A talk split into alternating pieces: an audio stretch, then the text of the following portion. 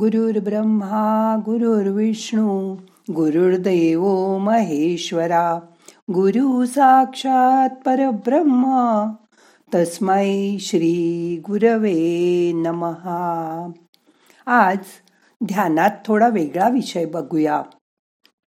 मग करूया ध्यान. ताठ बसा पाठ मान खांदे सैया हाताची ध्यान मुद्रा करून हात मांडीवर ठेवा. डोळे अलगद मिटा. मोठा श्वास घ्या. सावकाश सोडा. श्वासाकडे लक्ष द्या. फक्त येणारा श्वास जाणारा श्वास शांतपणे बघत बसा.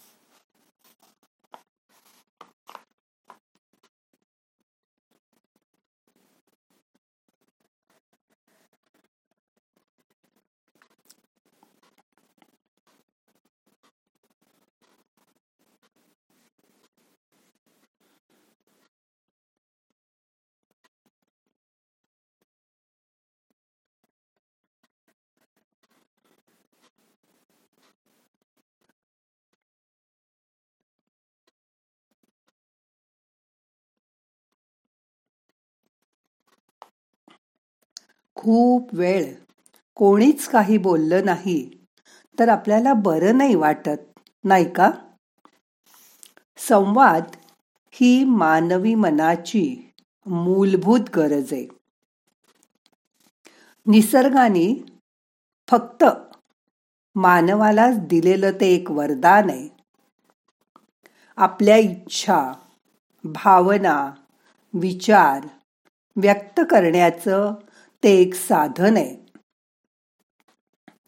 आंतरिक जिव्हाळा असेल तर कोणाशीही आपण संवाद साधू शकतो.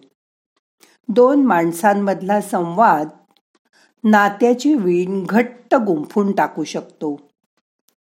आत्मिक समाधान देणारा संवाद म्हणजे माणसाचा श्वास आहे. त्या संवादात सकारात्मक शब्दांची जादू असते. संवाद म्हणजे नुसतं बोलणं नाही. संवाद म्हणजे विचारांची देवघेव.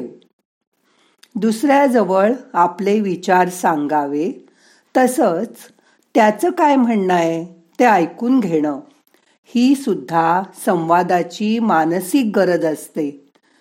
नाहीतर बोलणारा माणूस थोड्या वेळाने म्हणतो मी एकटाच बोलतोयस तू काहीच बोलत नाहीस असं का? संवादात समोरच्या माणसानी बोलण्याची आवश्यकता असते. आपली तशी इच्छा असते की दोघांनी बोलून संवाद साधावा. संपन्न व्यक्तिमत्वासाठी निरोगी मन आणि त्यासाठी सशक्त संवाद हा सुद्धा खूप गरजेचा असतो. ऐकणारा व बोलणारा त्यामुळे प्रसन्न होतो. वैचारिक अस्वस्थता कोंडमारा हे सर्व संवादातून नाहीस होऊ शकतं. संवादात आपल्या आवाजाची पट्टी सौम्य आणि मृदुलय शब्दांची निवड. तुमच्या बोलण्यातील सच्चेपणा. पारदर्शकता. समोरच्या बद्दलची आपुलकी. हे सारं आपल्या बोलण्यातून दुसऱ्याला आपोआप कळलं पाहिजे. चांगल्या संवादासाठी सावकाश स्पष्ट शक्यतो हळू बोलण्याची सवय लावून घ्यावी लागते. शब्दोच्चार. आवाजातील चढ उतार करून समोरच्याशी समोर नसून सुद्धा छान संवाद करता येतो. पण हा एकतर्फी संवाद होतो. त्यात जिव्हाळा सात्विकता व आपुलकीचा जर स्पर्श झाला तर त्या व्यक्तीच्या वाणीमधील शालीनता माधुर्य गोडवा ऐकणाऱ्याला लांबून सुद्धा जाणवतो. संवाद. हा नेहमीच गाण्या इतका सुश्राव्य असतो. मी बोलताना माझा आवाज नेहमी आतून येतो. मानवी चेतनेला स्पर्श करून येतो. त्यामुळे आपला संवादसुद्धा खूप सुंदर होतो. आणि त्यामुळेच आयुष्य आपलं बदलून टाकलं जातं. समोरच्याला समजून घेण्याची कला त्यामुळे साधते. खूपदा मला मागून मेसेज येतो की आज ध्यानातून मला अगदी माझ्या प्रश्नाचं उत्तरच मिळालं. खरं तर मला त्यांचा प्रश्नसुद्धा माहीत नसतो. पण माझ्या बोलण्यातून त्यांना त्यांच्या हृदयाशी संवाद साधता येतो. ती कला आता मला जमायला लागली आहे. स्वानुभव वाचन यामुळे मी माझे विचार स्पष्ट आणि मुद्देसूदपणे मांडू शकते. असं करण्यामागे माझी काही वैचारिक बैठक सुद्धा असते. योगाचा माझा पक्का पाया तयार आहे. त्यामुळे रोज वेगवेगळे विषय मी ध्यानासाठी निवडते. त्यामुळे तुम्हाला ध्यान करायचा कधी कंटाळ येत नाही. उलट आज काय सांगतील बाई? अशी मनात एक इच्छा असते.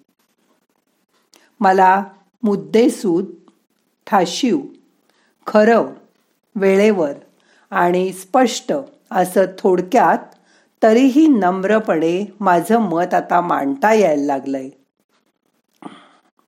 हे खूप अवघड आव्हान मी गेली दोन तीन वर्ष पेललंय.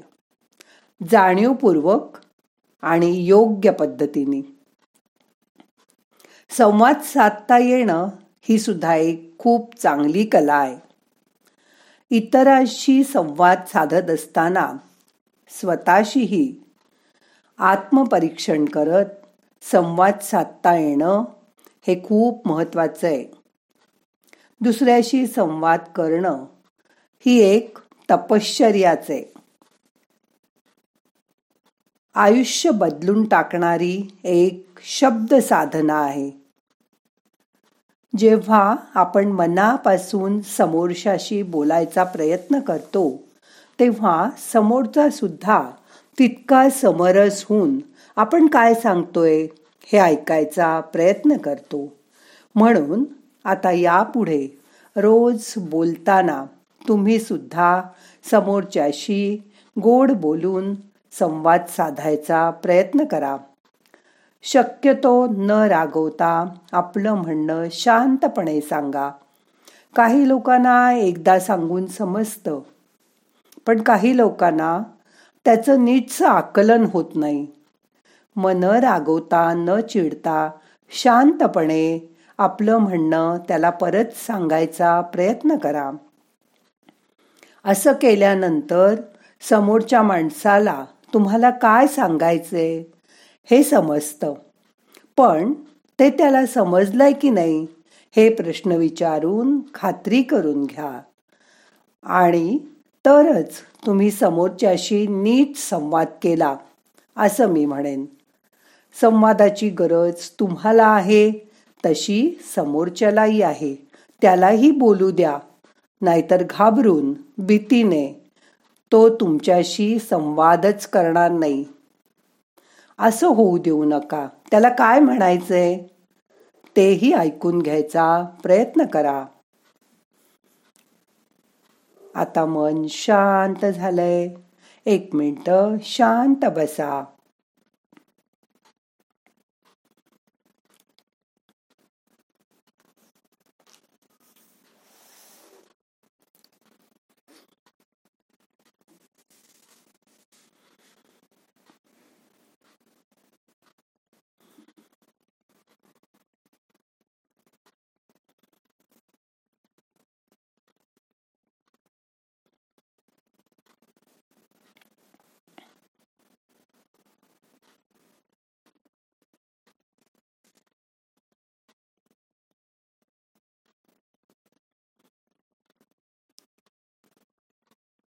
हळूहळू प्रयत्न केल्यावर समोरच्याशी मन जिंकणारा संवाद तुम्हीही करू शकाल याची खात्री बाळगा.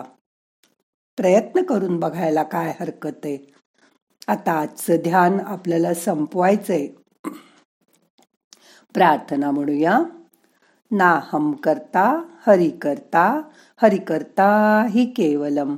ओम शांती शांती. शांती.